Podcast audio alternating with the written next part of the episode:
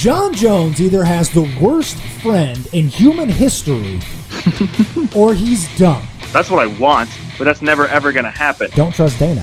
DTD. Hashtag DTD. If you want to embarrass yourself, you go right ahead. I don't care. Nurmagomedov makes you hate living. I don't think he was ever in danger in any fight he's been in in the UFC. And outside of that, I don't know shit. I don't have a damn clue. Ladies and gentlemen, we are live. What's going on, guys? Joaquin Rivera here with Sam Easter. This is episode number 33 of the weigh ins. We have some fantastic fights to get to, some ones that recently happened, some ones that are coming up, and some ones that were way back uh, in early April. So we're gonna we're gonna go all the way back there and, and catch you all up, and then get excited for the ones we have coming up here this Saturday on May fourth. First of all, Sam, how you doing? I'm good. How are you doing? I'm doing fantastic again because we're getting right back in the swing of things. Right, we had those. sir. we had like that exciting month. March was insane. Uh, April kind of had some some beautiful fights sprinkled in there, and now we're getting right back into it. Um, but it just feels like we got so much going on. This last Saturday, we had Bellator matching up right next to the UFC. Uh, I believe that happens again up uh, in May 11th. I want to say. Yeah. I, I think there's another Bellator event that that's it's going to be matched up right against the UFC. So they like doing that. Um, it- it's fun. I mean, I'm not sure how many of them have the star power at Bellator to really to fight at one of, against one of the UFC's pay per view events. Maybe some of the it's uh, Douglas Lima and Michael Venom Page. So that one, okay, at the very least, it- it's part of their uh, welterweight tournament that they're doing right now. Again, that's what was going on as well with Rory McDonald and, and John Fitch this last weekend as well. So as they're getting that all going on, the UFC's got its full plate of events Yeah. as well. It's also Michael Chandler versus uh, Patricio Pitbull. Now that one's probably the more almost intriguing one yeah, for me. I so still both want to those are on see. May 11th. I'd still like to see Michael Venom Page. And if I mean, we thought we were getting that in his last one against Paul Daley. We didn't really get, I think, what we were all anticipating. Bellator has a a couple of opportunities. It feels like to really snatch a lot more of the viewers, and I think that was one of their bigger ones. And it it was disappointing, but you understand as well why Paul Daley fought the way he did against Michael Venom Page. Yeah. Uh, but not to get too far distracted, let's talk about the primary thing that we last left off with UFC 236. We previewed it uh, a couple of weeks back. We both anticipated that we were going to get fireworks. I think we certainly got what we wanted. Yes, sir. We did not get the finishes, although both of the guys that lost these fights are very difficult people to finish. Yes. So, uh, you know, spectacular event all the way around. The co-main event was phenomenal. Um, you know, you and I watched this fight. We had some friends at your house. Yep. We watched this first fight, and it was almost like we were exhausted before we even got to the second one. Then we still had to have Especially after that fifth round. Yes, was nuts. absolutely. Because uh, Israel Adesanya was back and forth, and then you know he came back to be the guy we anticipated he would be in that fifth round. Yeah. uh, which is something I think we needed to see as well. And people, you know, his last performance, people were questioning. He had multiple other middleweights tweet out uh, the second he beat Anderson Silva, uh, and and they had general the general point seemed to be that people felt he was overrated. They did, they weren't overly impressed with his performance. He made multiple comments saying that he was going to, you know, retire Anderson Silva. He respected him, but he was going to put him out to pasture. Essentially, it was it was it was the end uh, the ending uh, the passing of the old guard. Uh, you know, people compared him as far as style and a lot of similarities between the two. So either way, we were, we were anticipating a show. I think we got a bit of a show. It was fun theatrics at times, but I guess I understand where maybe some of the other middleweights were coming from. That was not the most impressive Israel Adesanya that we had seen, um, or maybe that we anticipated based on how he was talking and based Yeah. on the age of Anderson Silva. Well, I, th- I think a lot of people look at Anderson Silva as a 44 year old Anderson Silva, and I think when Izzy fought him, he looked at him as still a prime. Well, that's the Silva comment I heard- his game a little bit, maybe too much. That's the comment I heard more than anything else from everyone after the fact. Yeah. Was well, he was a 43 year old Anderson Silva. That's a 43 year old Anderson Silva. If Anderson Silva wins that fight, I mean, uh, people are talking about it very differently. Granted, he wasn't overly close to winning that fight. But It even was- if he was- wins, they're still going to say, "Oh, that's a 43 year old yeah, Anderson." and then I guess you're questioning more about Adesanya at that point. But no questions left uh, after this fight with with Kelvin Gastelum. I was Were you surprised by anything in that fight, or was that is that what you expected to see? I'm surprised how quickly he locked up that guillotine and then switched it to the triangle and had that locked in on Kelvin, who's a 10th planet black belt. Spends a lot of time on his back getting attacked from those kind of angles. and the general thought process when it comes to Adesanya is that he's not comfortable That on his doesn't have a back. ground game. He doesn't want anything to do with the ground. He's going to try to keep it standing. Obviously, he's a phenomenal kickboxer. Yeah, but he was willing to engage. He's willing to initiate it. and he had the the I mean something that helps you out in jujitsu or anything on the ground, being caught in your back, having the length, having the long legs, having the long arms. Adesanya has both, and certainly against a much smaller opponent, that's the opportunity you have to kind of put yourself in those situations. I guess Yeah. if you're taken down by a wrestler like yeah, Kelvin. he showed he's capable of going to those places. now we saw a lot of power as well coming from Kelvin Gastelum. Yeah, he cracked Izzy, especially in that first round. Was there any point in time where you thought Kelvin might get this finish? Uh, I think it was in the the third round when he had Izzy wobbled, or no, it was the fourth round when he hit him with that head kick, and he had him, he had him messed up, but Izzy survived. And it felt like in that fourth round, you weren't sure if Adesanya had enough left to come out in the fifth and do what he had to do. And then that fifth round started, and he came out and he knew, okay, I got five minutes. This yeah, could it was be two two. This, yeah, this could be a this is a two-two fight potentially right now, or at least the very least, I have to treat it as such because you don't know what the the judges are going to give you.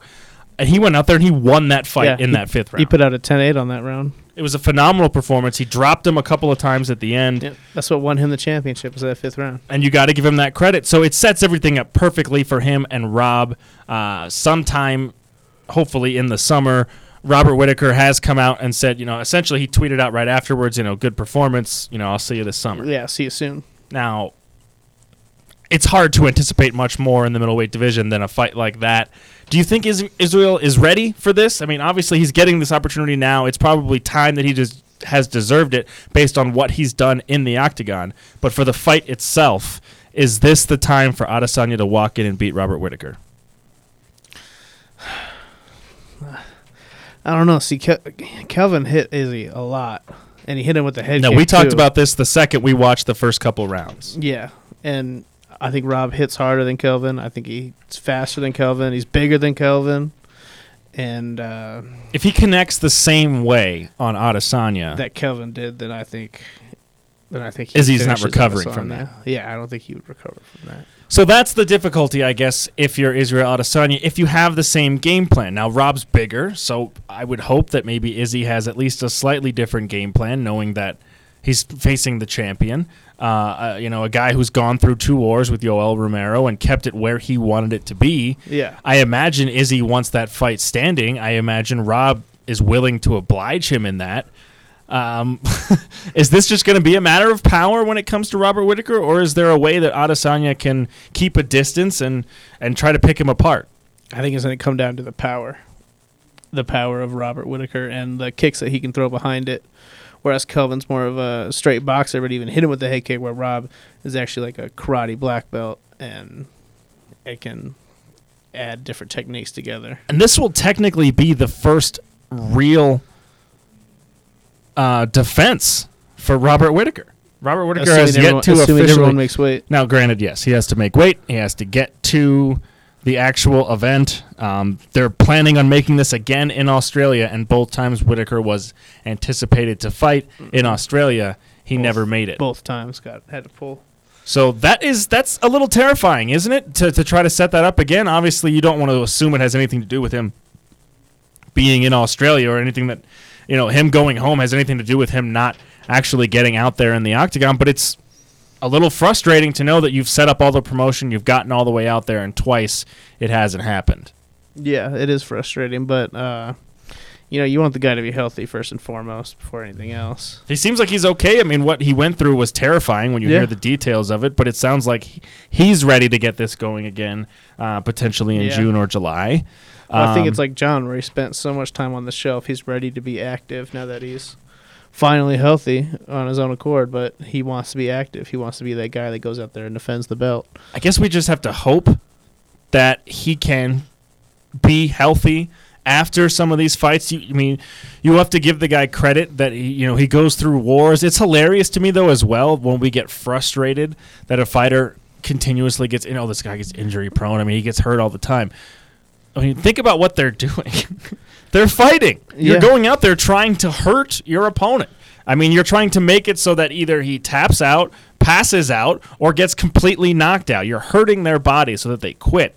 Uh, and and to imagine that people come out of fights unscathed should be more of a, a shock, I think, than people coming out injured. Now, obviously, the severity of Robert Whitaker's injuries, I think, are frustrating for a lot of people because you want to see the guy fight. He puts on phenomenal performances, um, but uh, you know the injuries as well that he gets.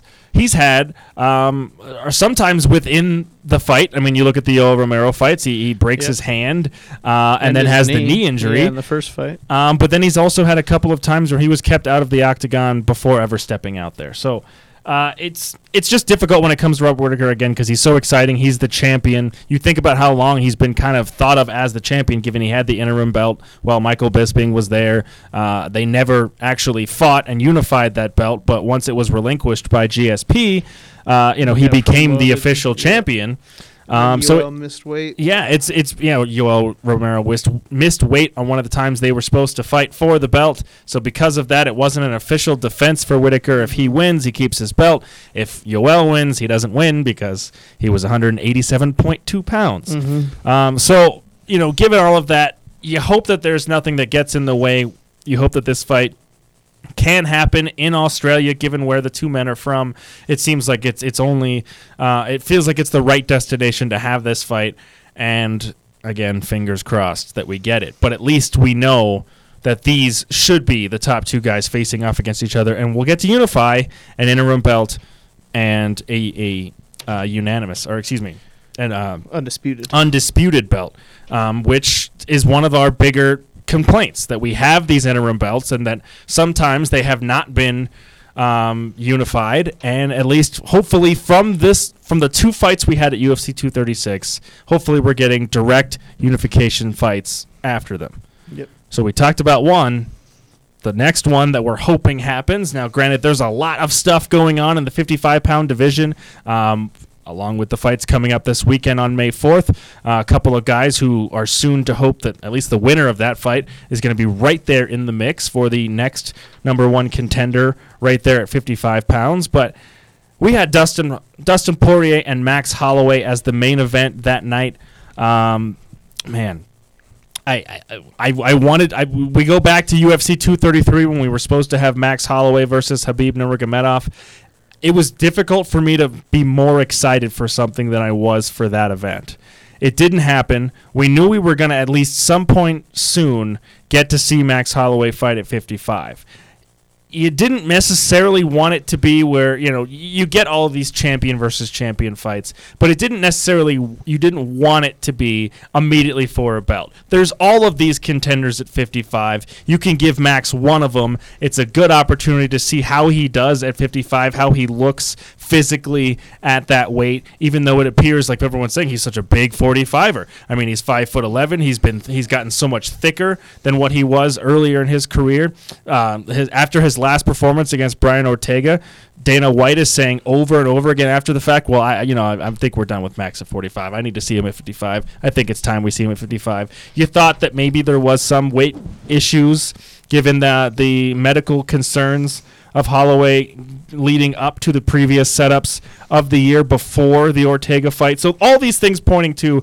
we had to see him eventually at 55. This was our, our, our a phenomenal opportunity against a big time contender. It's also proof for Poirier at this point when you when you get this opportunity to see where he really ranks. I mean, you've seen him with a lot of highs, a couple of lows mixed in at maybe some difficult times that would have put him in better position to get to a belt maybe sooner. He's one of those guys that's been around uh, for a long time, and maybe some people are disappointed he hasn't fought for a belt before.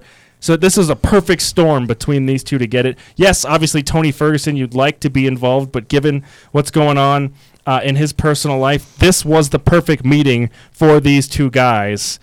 And when it happened, what did you think?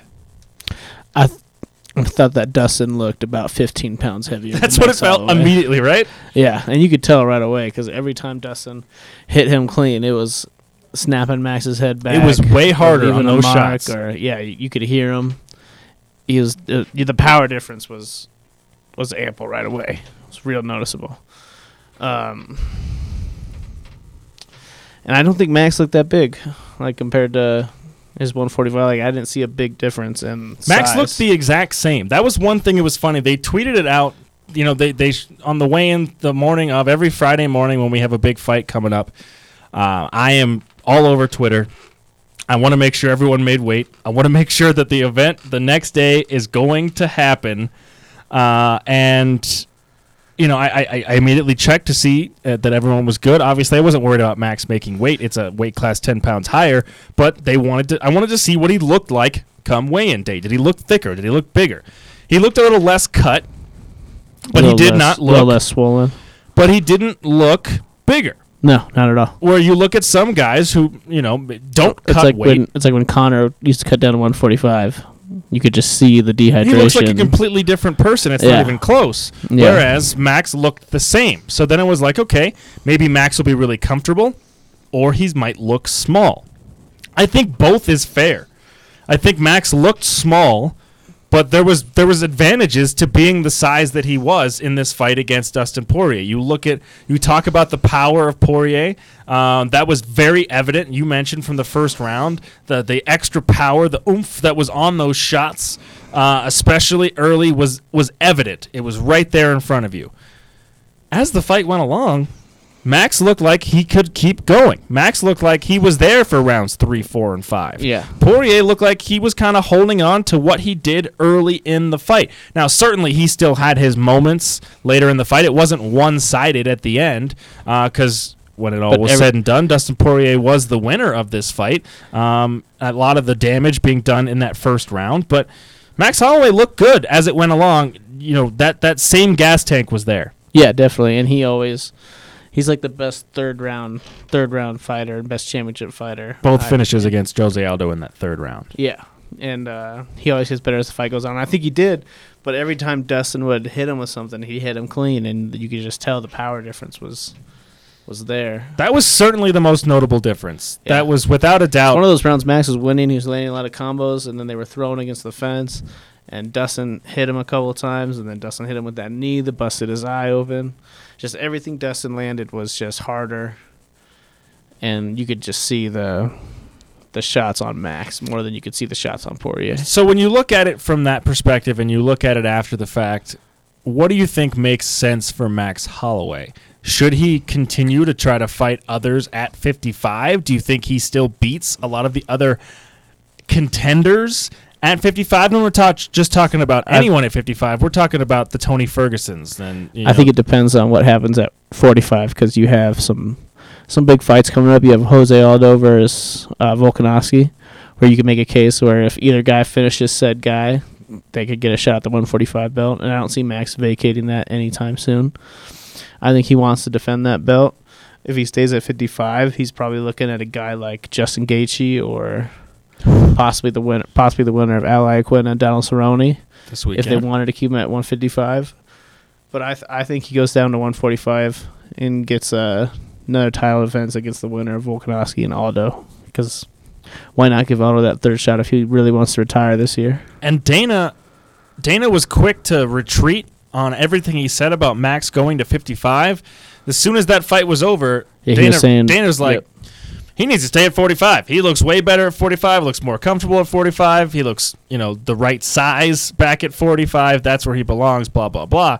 So. uh, I mean, surprise, surprise. Dana is all over the Yeah. place with what he thinks, and, and obviously, maybe maybe you just have to see it. Maybe you just have to go, you know, watch Max at 55. I can certainly tell you, I was surprised to not see him look a little bigger, but I think it was what it was. I, I still loved the performance. He was still right there in it against a top contender, a guy who's going to now compete for the belt. Um, so that does still say a lot about where Max is at. Uh, his 13 fight winning streak in the UFC is now over. Um, but I mean, it couldn't go out to a guy, you know, more ready for a title. A guy who's yeah. who's who's been right there at 55 now for a while. Uh, you know, a, a former 45er when they fought for the first time. Yeah. and now he's kind of been at 55 and, and you know maybe gotten a little bigger in that time period as well gotten more comfortable at that weight class and, and you know it was it was not the easiest spot for either one of them to step into and even though we both picked Max Holloway I think I'm not surprised with the result we got Yeah, I think if Max does get another fight at 55 before he goes back down to 45, he's got to get bigger. He's got to add on more, more muscle. Or I mean he's never a been deli- a guy where power was his primary yeah, no, but I think he's got to get bigger because he just looks so small But compared to Dustin exactly Poirier. at 55 there's going to be guys who have more power and you're going to have to counter that at some point and there's and bigger guys than Poirier at 55. yeah Poirier's not even the biggest one and you look at the champion and there's a lot of people that say Habib yeah. should be fighting at 70 uh, and he's had his own issues when it comes to making to weight and yeah. making sure he can remain at 55 and that he we've only seen him now uh, in his fight against Iaquinta and and then his fight to uh, officially uh, bring in the belt against Conor, where he made 55 on the dot, um, Yep. where he's had to. Um, so you know we'll see how that goes as well. But again, it just lets you know about some of the other contenders that are right there at 55. But the guy who won this fight, Dustin Poirier, Gets that next shot. a shot at Habib Nurmagomedov. Yep. First and foremost, what do you give Dustin's chances in a fight like that? I think he's got good counter wrestling. I th- he's really dangerous off his back. He has wins by triangles and darces and all that. But He's s- strong. I- he is very strong, but he's not. Man, just I just I just He's think not Khabib, Habib grappling strong. I just think Khabib. Yeah, I think he just mauls everybody, man. Until we see him fight Tony. I would like to see what they look like standing next to each other just to look at the physical differences and just not that it matters again Habib often when you look at him doesn't look overly imposing. He doesn't gets in that cage. And right. he's just and it's and, and that's what wrestling is. Wrestling is about knowing how to use your weight uh, against someone else. I mean, and a lot of judo and a lot of those different um, practices are very similar. I do in that think respect, Dustin. I do think Dustin has better boxing than Al Iaquinta, and then I think he hit, also hits harder than Al. And Hal and Al hit Khabib a little bit when Khabib want, decided to box with them, but I don't think But Khabib's Habib- going to box with he even Dustin said Poirier. after that fight that he's not going to fight most people the way he fought like that. He, he felt comfortable and he felt like trying a couple of things in a fight that he felt like I'm well in command here. yeah, and I, I just don't see anybody beating Khabib right now. It's tough to see. I mean, every time someone wins a big fight, you have to at least look at it and think about it. I mean, you know, you have Justin Gaethje out there saying that he doesn't feel that he would get overly dominated when it comes to the wrestling. Now, granted, anyone we've seen fight Khabib gets overly dominated when Yeah. it comes to the wrestling. Uh, you know, it's to the point where it's almost like, are these guys competing in the same sport? Um, you know, he ragdolls his opponents. Now, I I don't know if I see him being able to completely physically ragdoll Dustin Poirier, but I still don't feel like there'll be too much Poirier can do about preventing being on the bottom and trying to just prevent the ground and pound. Yeah, you can usually tell when Khabib fights after that first round. You can usually tell what's going to happen the rest of the fight just based on the body language of the fighter that he's fighting. Now, as well, how does Habib go into his next fight?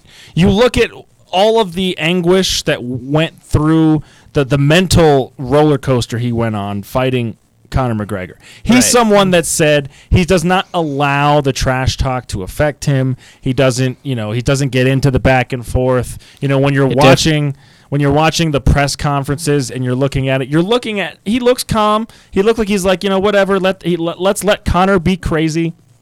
He'll look even more crazy the less I speak. So just let him make himself look like a fool, right? That's how it looked. Yeah, it definitely motivates him. The second that fight was over, you knew that that got to Khabib. There's no Yeah. there's no pretending like that didn't get to him, no matter how much he made it seem like it leading up. But during that fight, in that second round, there was multiple instances where it was like, yeah, again, the extra oomph is on those punches. Yeah. You watched him uh, after the, the neck crank when Herb Dean pulled him off. And he had he to be physically yeah, pulled he off. stop, he yeah. didn't let go. Uh, he was angry. He had a, he had a lot more to say. Uh, he he always says a lot uh, in between rounds, and he was certainly just as vocal as he's always been.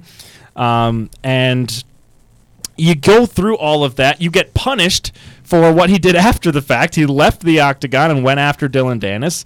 Uh, he got a nine month suspension that he's going to say, "I- I'm going out for a year because my teammates were punished for a year, and I will, you know, as as a level of solidarity along with them. uh, You know, that's what he wants. You go through all of this emotional event.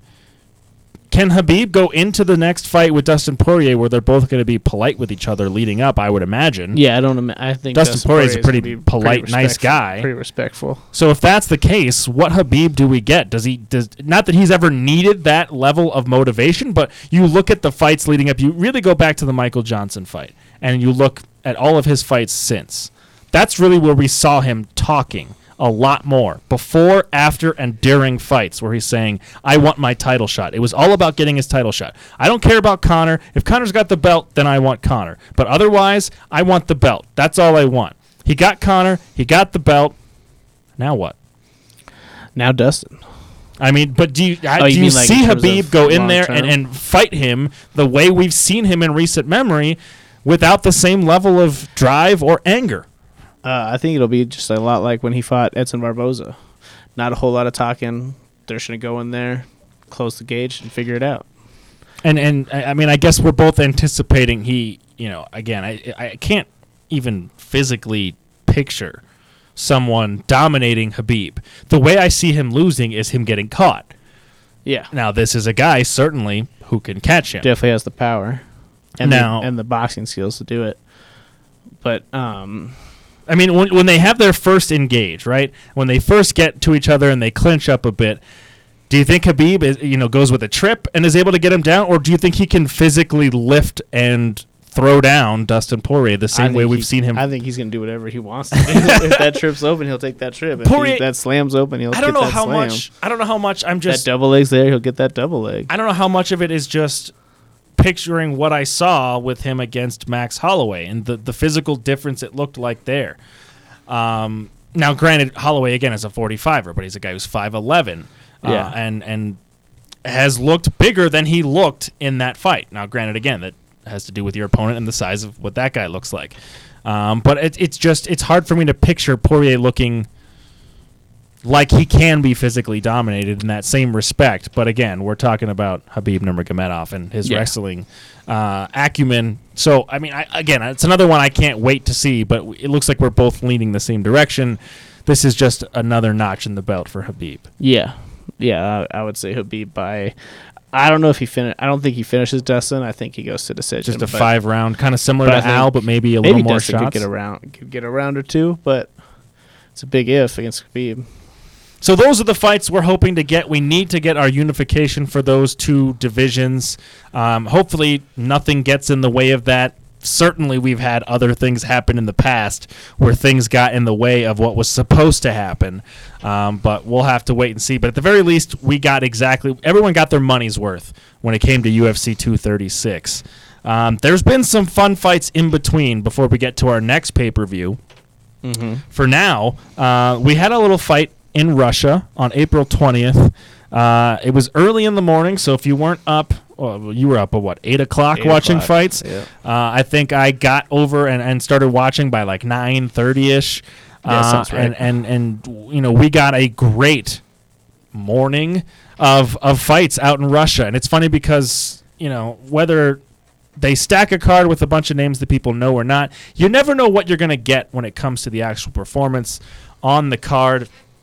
I saw all kinds of nonsense from whatever you want to call MMA fans.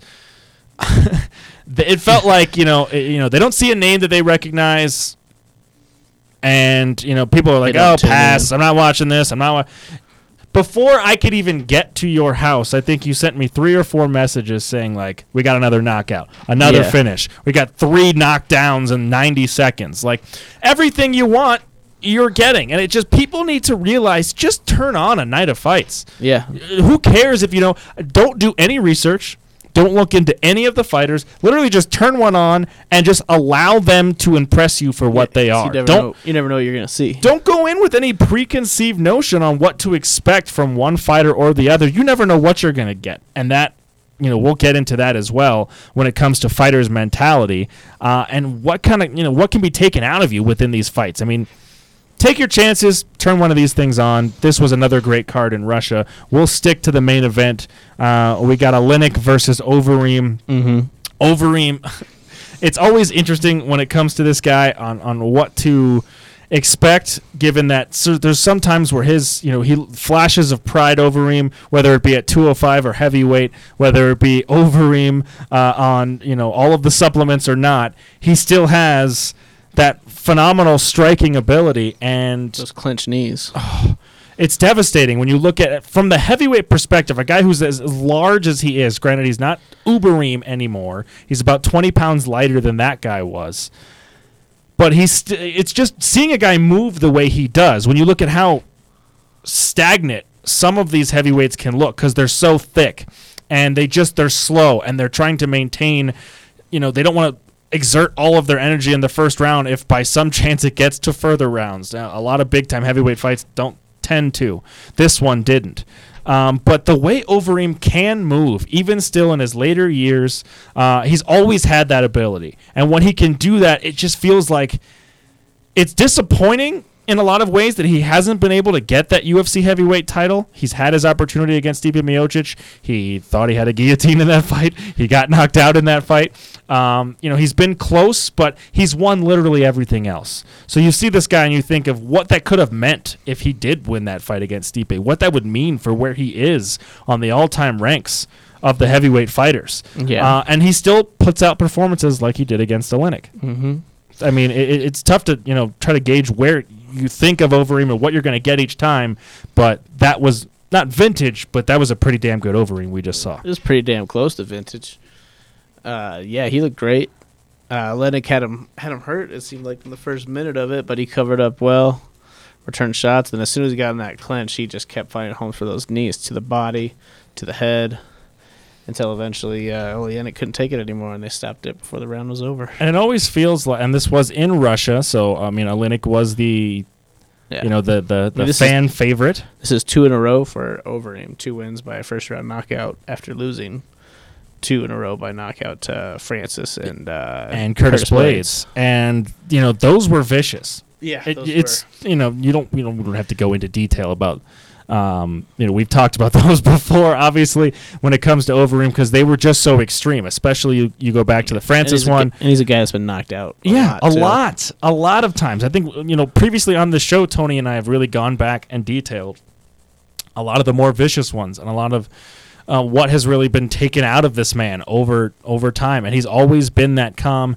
you know hey we lost this one we're gonna go back. And he's never even really second thought doing anything else. This is a man who's done this. This is who he is. i think he's fought professionally more years than he's not fought professionally in his life. Yeah. i mean it's that's incredible. It's for how long he's been doing it and he's still putting up great performances. Do you do you think he can find his way back to a title shot before he, he retires and gets gets one more look at a UFC belt and can complete the heavyweight championship circuit, however you want to look at it. Um, I mean, you could. You're, he you know, just beat he just beat win, Ol- he just beat Oleinik, who's who was ranked I think sixth or seventh.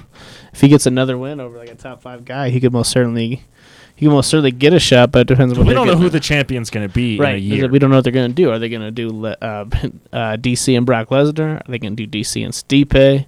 So it all depends on what Stipe does. Because if Brock Lesnar doesn't get the title shot, there's only one guy who should get the title shot, and that's Stipe. Stipe. And Stipe hasn't fought since he lost the belt um, back at UFC 230. So Yeah, you know, but look, like, let's say uh, let's say Ju- before 230. Sorry, let's say Junior beats Francis, and then they should do Francis and uh, Overeem because Overeem own that owns that KO win over him a couple I years mean, back. if if Overeem can go and beat Francis and find a way to finish Francis, I'm not I'm saying about JDS. I'm talking about Overeem if Francis beats Yeah. JDS.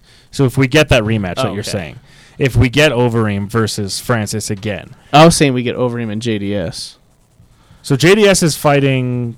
He's set to fight soon, is he? He's not? set to fight Francis. He's set to fight Francis, right? So you're saying if I'm if- saying if Overeem fights the winner of that fight, And I'm saying because we were talking because I remember we talked not too long. I mean, it was a few months ago, but we were saying, you know, you, you never wanted to see Overeem versus Francis again. Right. But they could find themselves right there again. And I'm saying if Overeem can get that, I think that's the one maybe that puts Yeah. him back at that potential shot at whoever the champion might I mean, be. any, anybody at heavyweight is only time. like a solid two or three fight win streak away from a title shot. And especially if you're, he's already right there in that top five. So, Yeah. you know, we'll see what happens next for Overeem, but still a, a nice performance to see that he's still around. Oleinik, I mean, he's been impressive as well when it comes. His submission numbers are astro- Yeah. absolutely It's astronomical. also I guy's think got like seven 40 professional fights. plus submission wins. Forty-eight submission wins. I, I think. it's so you know, and, and I think the the way that fight started, he tried to pull him into guard. I think the second it started. So you look at how dangerous he is at all times. everybody knows. Yeah, and you know it. it. He twice pulled off. This is the guy, if you aren't aware, twice pulled off an Ezekiel choke while being mounted. Yeah. then Um, the second time we started standing and just just fell back. Yeah. Just falls into position. Like, come on down with me. Let's get this over with. Uh, and he tried to do it against Overeem. Overeem gets the finish. So congratulations to him. We'll see how that all shakes out. This last weekend, April 27th on Saturday, UFC Fort Lauderdale. We got what was supposed to be Jacare versus Yoel Romero, although originally it was supposed to be Paulo Costa Paulo. versus Yoel Romero. Uh, Paulo Costa, who now has been suspended, I believe, for six months. it's due to already a- over though. Oh, okay, so it's Yeah. It's Back in- retroactive back gotcha. to August. so that was back from a stomach medication, but w- you know we weren't un- exactly sure what was going to happen with Paulo Costa. Uh, Yoel Romero was making claims that he had failed tests, and again, I believe this is what he was talking about. Yeah.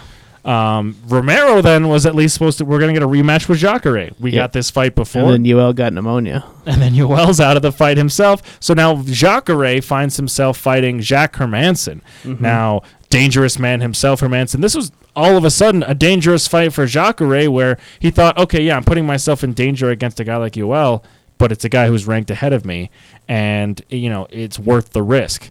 This you know, you do what you got to do. Someone else takes the main event the way you kind of swung in and took the main event uh, when someone else went down. But now, all of a sudden, this fight isn't really worth it to Jacare, and Hermansson got it done. Yeah, well, Jacare said the UFC promised him a title shot if he got the win against Hermansson. So I think that's why Jacare did it. I mean, And it'd be it'd be difficult for Jacare at that point to just be like, I guess I'm not fighting. Yeah, but this puts Jacare at like the back of the pecking order now, which is unfortunate. and he said he's not retiring. Yeah, he said he's not retiring, which I'm glad he's not. So I really do want to see him get a title shot before he retires, and he could very well because the middleweight is so all over the place with Weidman and Rockhold possibly going to 205, and then you have Yoel, and then Paulo, and then It looked tough for Jacare there until he got the finish against Chris Weidman. Mm-hmm. And that was a fight he was losing until he got that finish. Uh, and then it's like, okay, yeah, Jacare's still right there in that maybe mix. now you do Jacare and Kelvin again okay. because that was a really close split decision. I wouldn't hate that, and I think that would be helpful to Jacare as make it a well. fi- you could do a five round yeah, absolutely, that could be a main because event. Because you could have argued that first fight could have used five rounds because it was super close. And we've seen Jacare. It's been interesting because again, you look at the first time he fought Yoel Romero, which I would have loved to see that second fight between those two. Anytime Yoel Romero's involved, I'm going to be excited. Mm-hmm. Um, but you look at the first time Yoel fought against Jacare, Yoel was strong in that first round, and as it went along, Kind of Jacare looked fist. better. Yeah. Jacare looked. I still think Jacare fine. won that fight. I think it's very fair to make that point. And I think if you look at Jacare in those situations, you give him more five round fights, maybe he's coming out the victor in some of these ones he's lost. Yeah, or maybe Um, he comes out like this one, where he gets outpaced.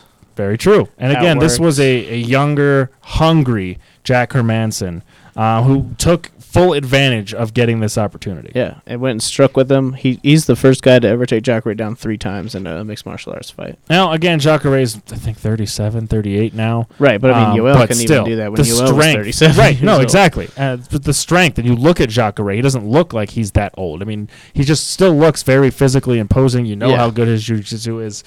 Um, so, you know, he's still in the mix. He says he's not retiring. He signed, I think, like three, four fights ago, he signed like an eight fight deal with the UFC. So he's still got some left on the contract. So that's good as well. Hopefully he can get himself at least still back in that mix because he still proves that he's still very dangerous. Yeah, Um, the co-main event on this fight, uh, on this card. oh, the Smol- Smoliakov, Greg Hardy. We've talked about this before.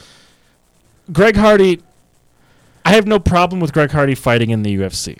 I have no problem with Greg Hardy getting a second chance opportunity at life and at a career and at something he can be profitable in. I don't think that someone should be punished for the rest of their lives for something they did, uh, as long as the justice system, what have you, proves that they get said second chance. Right. Stop giving this guy co-main events. He hasn't put himself in position to get there yet. Did People see- have been, I think, overly disappointed at both of his events now that he's been in. If anything, have him headline like the prelims. There's n- exactly. I think that's the perfect spot for him. Have him headline the prelims. If you want more people watching that and you feel that he Yeah, gets put- the eyes on it, allow him to do that. Put- there was other people on this card that have you watch this card. Mike Perry and Cowboy Oliveira could have been the co-main. Lineker and Sandhagen could have been the co-main. Absolutely. Uh, Mike Perry, especially given how Glover much of that have been the crowd. Uh, the crowd was well behind Mike Perry. They were Yeah. chanting his name throughout it. He fights. He's from Florida. Uh, well, he's from Flint, Michigan, but he he's spent a lot of his life in Florida. He says that he grew up and became a fighter uh, in his time in Florida. Uh, and and the crowd was clearly behind him. I think that's the perfect scenario for a co-main event, and that fight ended up proving to be And the fight crowd- of the night. And the crowd was not behind Greg Hardy. No, there didn't seem any real point to put him in that spot. Uh, he did play professionally for um, Carolina. the Carolina Panthers, so not too far away from Florida. Um, but that's where he, spent, I think, the ATT. majority of his career. Uh, but he does, yeah, he trains in Florida. But again, he doesn't. The fan base of the UFC is not really behind Greg Hardy. Um, And did you see he made uh, almost twice as much as Jack Hermansson? yeah, yeah. I, I, I try not to pay too much attention to the to the numbers because they're generally they're generally involved. upsetting. Um, in general, I mean, I, when I see someone, when I see a fighter, and they say, "Oh man," when you see the headline, it says like this guy got paid, and you see the numbers. Certainly, they're nice numbers, Right, but it's but like based when, on what they're doing, But it's like when Sage Northcutt was 19, making 40 and 40, right, right. while people were still making 30 and 30, and they've Right. been in the UFC for at least 10 And fights. you look at some of the numbers of some of the Bellator guys. Bellator should not be, you know, boasting so much about guys making more money. There's certain guys that do, but there's still plenty of guys that don't. Right, but I mean, uh, mhm. see, I get where you're coming from, but Rory made I think two, Yeah. 200 for the Yeah, the top guys certainly. but Rory only made 60 when he fought Robbie Lawler for But- the second time. That's even another one of the numbers I'm talking about as well, though. Yeah. When you look at the 200,000 for Rory, you say, yeah, that's a nice number. Yeah. But when you look at what they're doing and what we're we're expecting Rory to fight again in six weeks, I mean, he, you know, he's not, he wasn't, you know, Given that this tournament's for a million dollar prize, absolutely as well, and that helps as well. Uh, and, and they have their sponsorships and they have their other ways of making money as well. But I still I, I see what they put themselves through, and you, you talk about how much they're you know boast about getting these guys money and they got these big paydays. There's a lot of other people they have to pay for their training camps uh, and, and everything else, and, and managers and all these other people to maintain, and they get a portion, and it's great. And things are getting better certainly for the UFC Bellator One Championship. All of these other options that we now have, uh, and I'm happy to see more guys are getting paid more.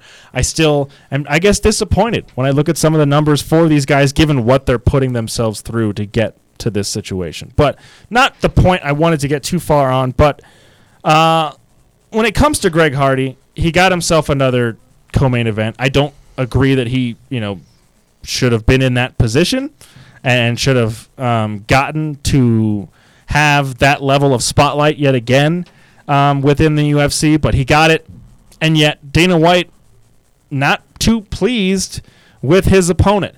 Um, you know, we, I was certainly wondering while watching this fight what his game plan was. I wasn't sure if he was trying to save his energy to, to not you know lose it all early like the way Greg Hardy tends to fight as well although he was much more reserved and looked more like a fighter but I feel like he was given that opportunity because it didn't appear that Dimitri ever really turned anything on and had much of an offense he really looked like at he all didn't want to be there.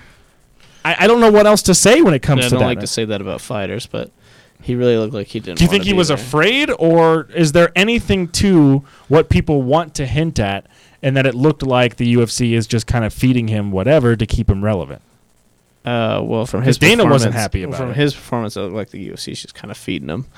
But uh, I don't know, man. He looked. He did look scared. he looked like he didn't want to be there. I mean I hate saying that, but Greg Hardy I mean, at the very least, Greg Hardy hit can, him- can be a very terrifying person. Yeah. Let's not pretend like um, there's no reason why you wouldn't want to get in. I'm not acting like he didn't him, get hit by a 6'5", 265 pound man. Right. but it still it looked like he was never really wanting to engage. Yeah. Um, and it looked like again, it looked like the UFC was feeding him someone that was not told to take a dive, but that had no real interest in attacking Greg Hardy. Um, so whatever it was, that was our co-main event, and It happened. it ha- it happened, and we can move on. Greg Hardy won, and that was that. Um, but like we mentioned previously, there was a fight of the night: Mike Perry versus Cowboy Oliveira. Cowboy Oliveira. Um, this almost at one point, when you look at it, looked like a difficult one for for Mike Perry to jump back into. You know, he made all of these claims with his time with Jackson Wink that he was going to be a more evolved fighter. Uh, he was going to be a smarter fighter. Yet the second after he lost to um, to Cowboy Cerrone, you hear people in his camp in the back saying, "Man, I wish we trained more, or I should have showed you more about his jujitsu." So it's like there was still, you feel like there's still gaps there where Mike Perry has the physical capabilities, but not all of the game plan is tends to be there for him. Um, Well, he's not. it felt like it was there in this fight against Cowboy. yeah, and he's not just refer uh, uh, going back to that like berserker kind of guy he was when he first joined the UFC, where he's not just putting his head down and throwing fucking Biting on the mouthpiece, Yeah, and sparring. yeah, he looked much better. Like this is probably his best performance since he fought Paul Felder. He looked brilliant against Paul Felder. Yeah, and he looked he looked phenomenal here against Cowboy, and he definitely went through some adversity to get it. Because Cowboy, even though he doesn't look like the biggest dude, he hits like a truck. Oh yeah, and and uh, you know Cowboy looked very comfortable.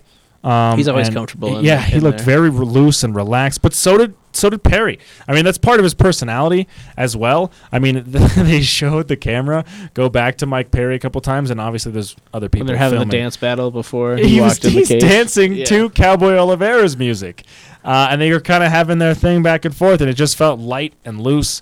And these guys were ready to trade once they got in there as well. Uh, it was really cool to hear the crowd chanting for Mike Perry. Anytime, it wasn't just because it was Perry, and I enjoy watching the guy. I find the guy to be entertaining.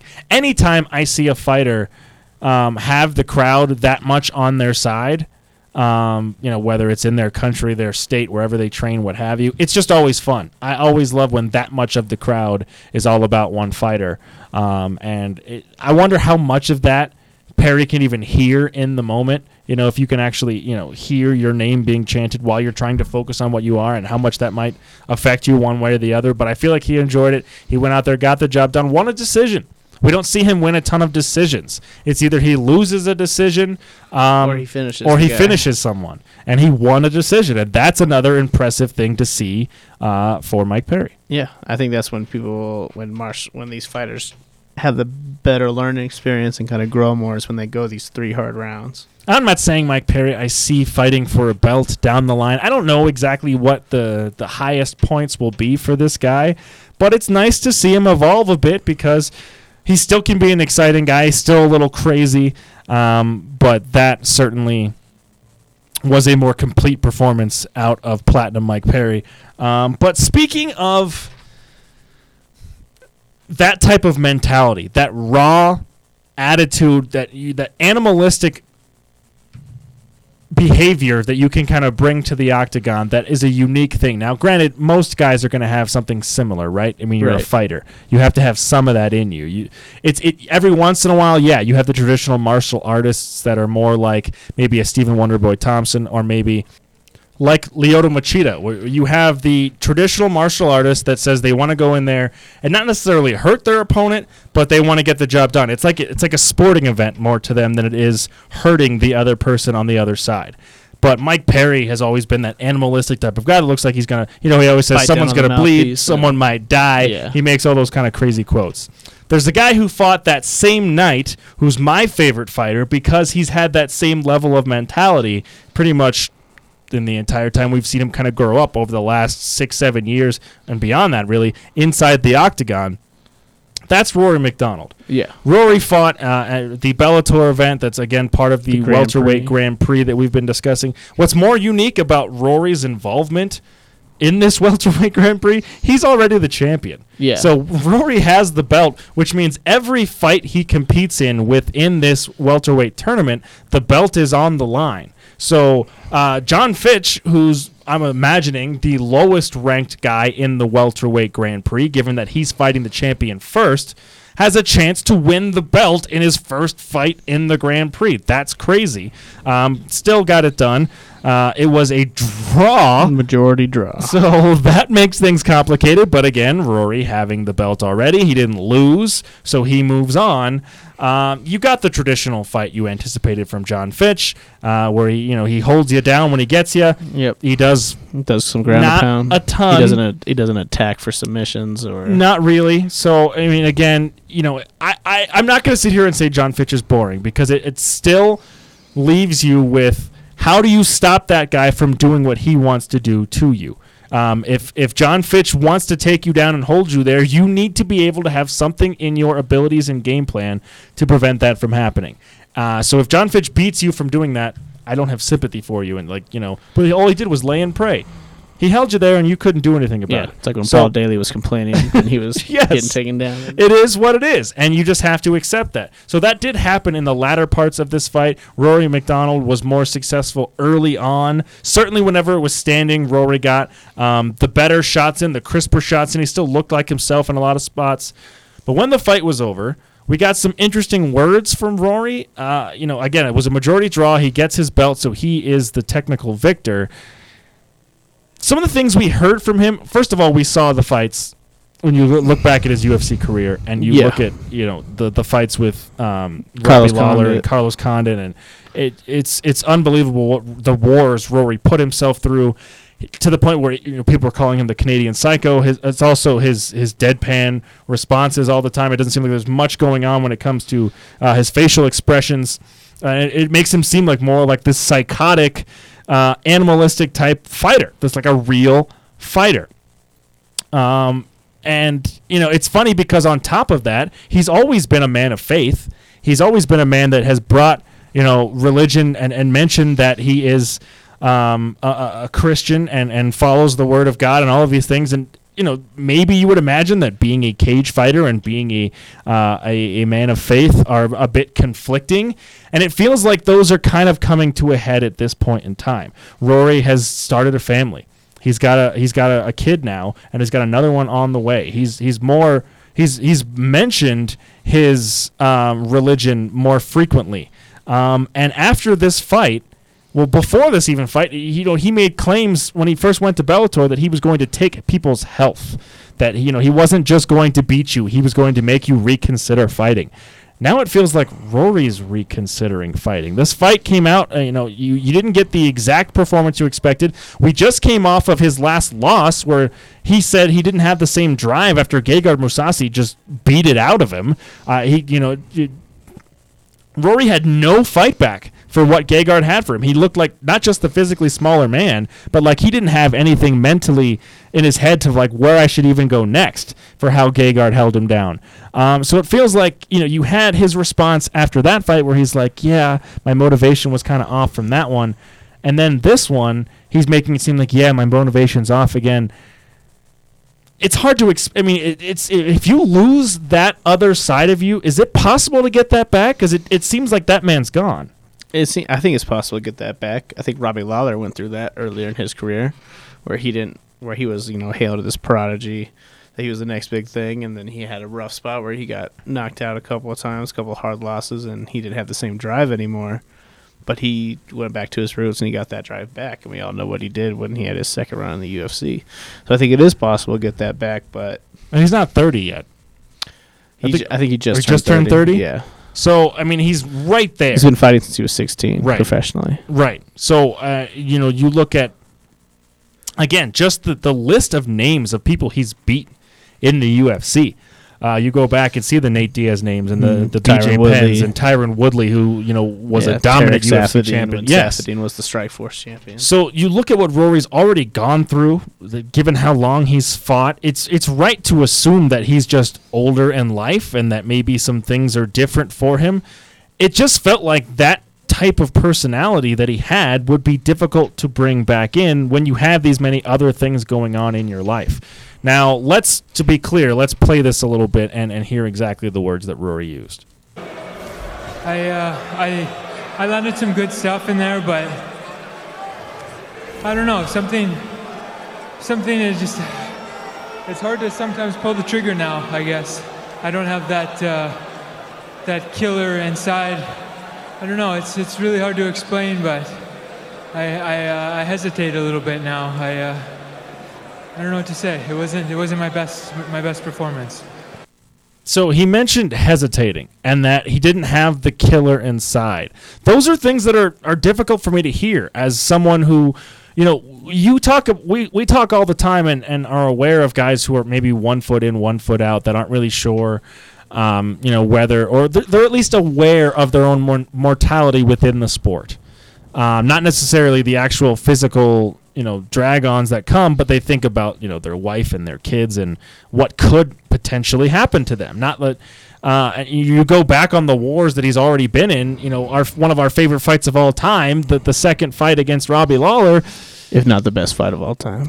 It might be, without a doubt. And the the physical footage of Rory trying to regain his senses after he's been knocked down and out, and and that's very difficult to watch. And you feel Yeah. like part of his life was taken away that day.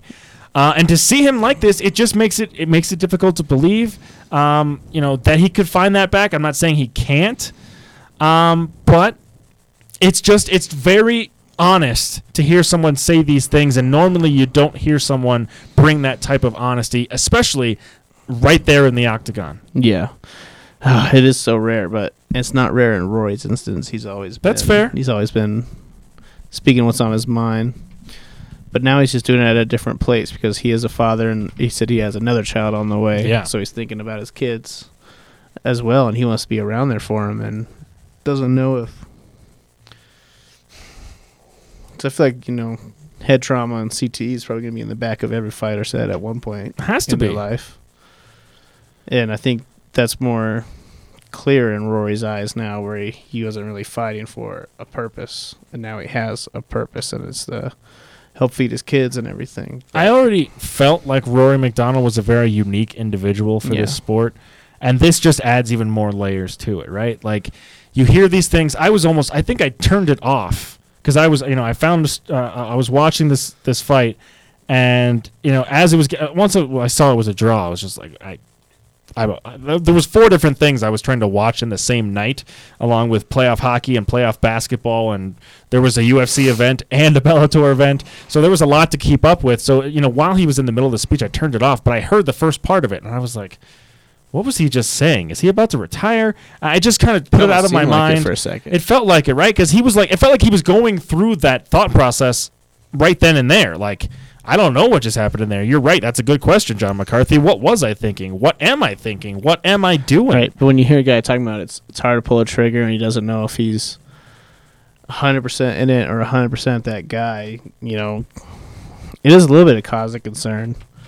Certainly. Because he could fight, you know, like an Neiman Gracie, who is hundred percent committed, Right. hundred percent in this game. If you're never, if you're ever not Or like a hundred percent Doug- in it, or like a Douglas Lima or MVP in the next round. yeah, he's got a welterweight uh, tournament here to, to take Yeah. place in, and every he's got the belt. So, every almo- time he's fighting someone, they're So- gonna come after him. Yeah, so almost if he if he is not hundred percent in it, you know, is it really worth going through?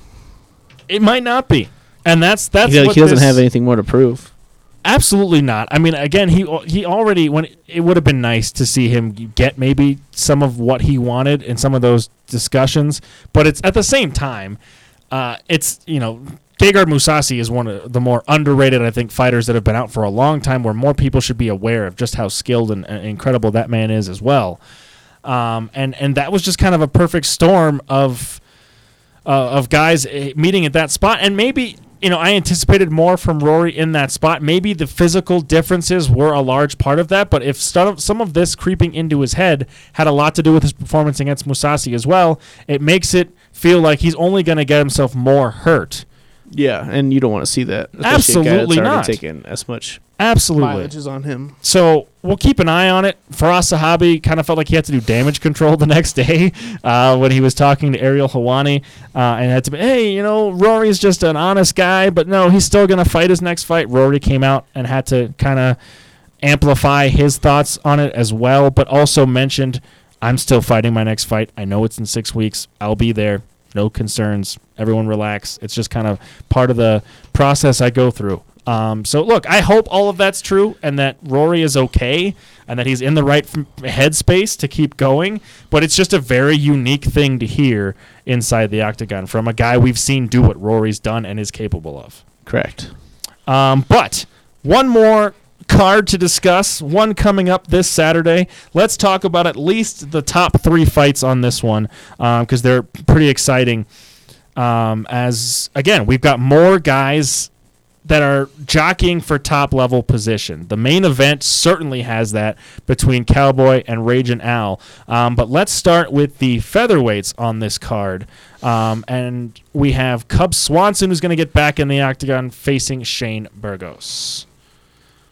Now, we've seen Cub again. My general thought process when it comes to Cub is I don't like to take anything away from this man. He's clearly one of the better featherweights. Uh, he's a guy you can respect for the way he goes All the way out from there. the WEC. Absolutely, and had some uh, incredible matchups that he's been around for a long time. But he also still feels like he's that guy that's never going to get that UFC title shot. Like he's always going to be a fight or two A away. top ten guy. Yeah, I mean, I I would give him a top five guy in when it comes to the featherweight, at least like right there. Either he's in it or just out of it, um, based on his most recent performance. Um, so you know, another shot to try to get right back in there. He lost his last fight. I think he's lost his last three. Has he? He lost. Uh, uh, who did he lose to before Frankie? Um, his last loss was to Ortega, was it not? Yeah, he lost to Ortega, then he lost to Frankie Edgar, and then he lost to uh, Moicano. Okay, that's right, Moicano. Moicano, that was the more recent one. You're correct. Uh, but again, that was another spot where he was right there against a guy who's right there. Moicano, in his last spot before that, was um, the extra, or like the you know he weighed in just in case anyone wasn't there for the title Yeah. fight. Um, so you talk about a fight right there for for Cub Swanson. That's another spot for him to kind of get right back in the swing of things and make himself a potential top contender. Uh, and he fell short. So three straight losses for for someone of Cubs caliber is a difficult spot um, to find yourself in. But now that we're looking at him again, what are your thoughts now on Cub and, and his chances here in this one? Um, Eleven and Uh, one, Shane Burgos. yeah, Shane Burgos has got a good record, but Cub is by far the the the best guy he's fought. Um, I think Cub gets it done. I think Cub. I don't know. I think it goes to decision, Okay.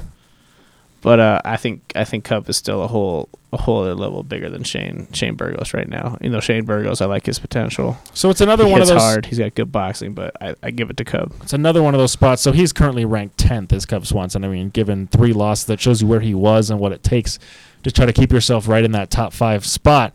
Um, but this is another one of them again that you know can kind of still keep him in that sniffing range. But I just feel like Cubs never gonna fully get over that, at least at this point where he's at, and where just some of the young, hungry, up and coming guys are. You look at the Ortega fight to me was um, was telling in a lot of ways where you know he was he was amped, ready, physically capable. It was in his backyard. I believe that one was in Palm Springs, um, and you know, despite how he looked on the feet, twice he he almost got finished early and then was finished a little bit later. Uh, and it's just it's a tough spot for Cubs. So I'm right there with you. I think he gets this one, but I think it's difficult to understand where he's at in the grand scheme of things. Um, again, just coming off of just who's around in the 145 pound division. But um, along with that, on this card as well, We we have have Elias Theodorou and Derek Brunson. Derek. Brunson. So obviously, you're going to get Elias Theodorou in a card that's in Canada. Yep. Uh, anytime we're in Canada, expect to see the Spartan. Um, Derek Brunson. So Derek Brunson's been in some interesting spots, at least recently. We haven't seen him that frequently.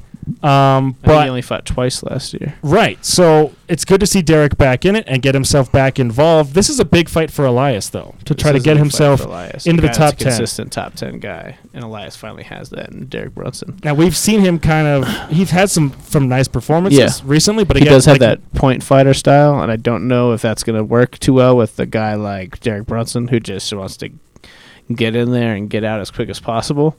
So we'll see if Elias can survive, kind of ride the wave the first round, And if he can, then I think Elias will win this decision. But if he can't, Derek, I think, could catch him for a quick knockout. yeah, the, the the power that comes from Derek Brunson is certainly there.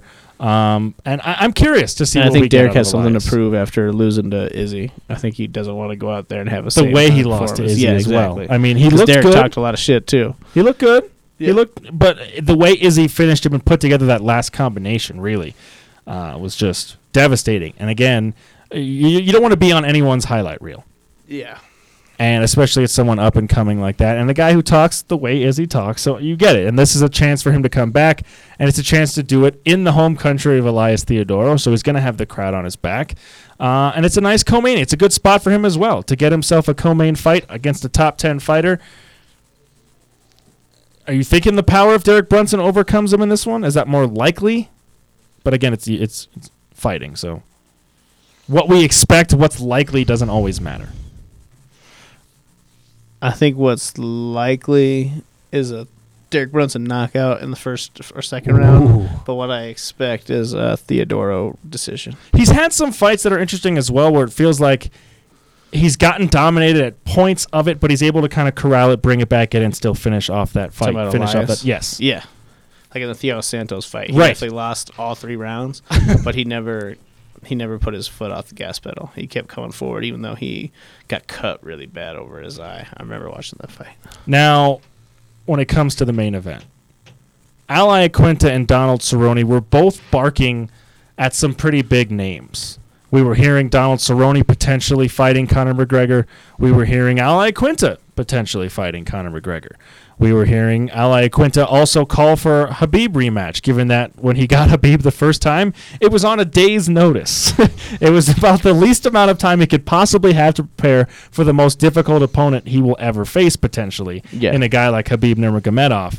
And he went five rounds with the current champion. So he's got at least, um, you know, some something behind what he's saying when he says he deserves maybe a, another shot at Khabib over some other people like Conor McGregor, who was finished by him. And you look at a lot of Khabib's finishes or dominant performances, you got to give Al Iaquinta a lot of credit for how he performed in that fight. Donald Cerrone coming back to 155 from 170, uh, getting a beautiful performance against Alexander Yeah. Hernandez, a young guy, a young, thick, exciting um, performer at 55 with a lot of oomph behind everything he was trying to bring to the table against Cowboy. Cowboy shut that down real quick, um, gave the kid a, a rude awakening, let everyone know that he is still very much there.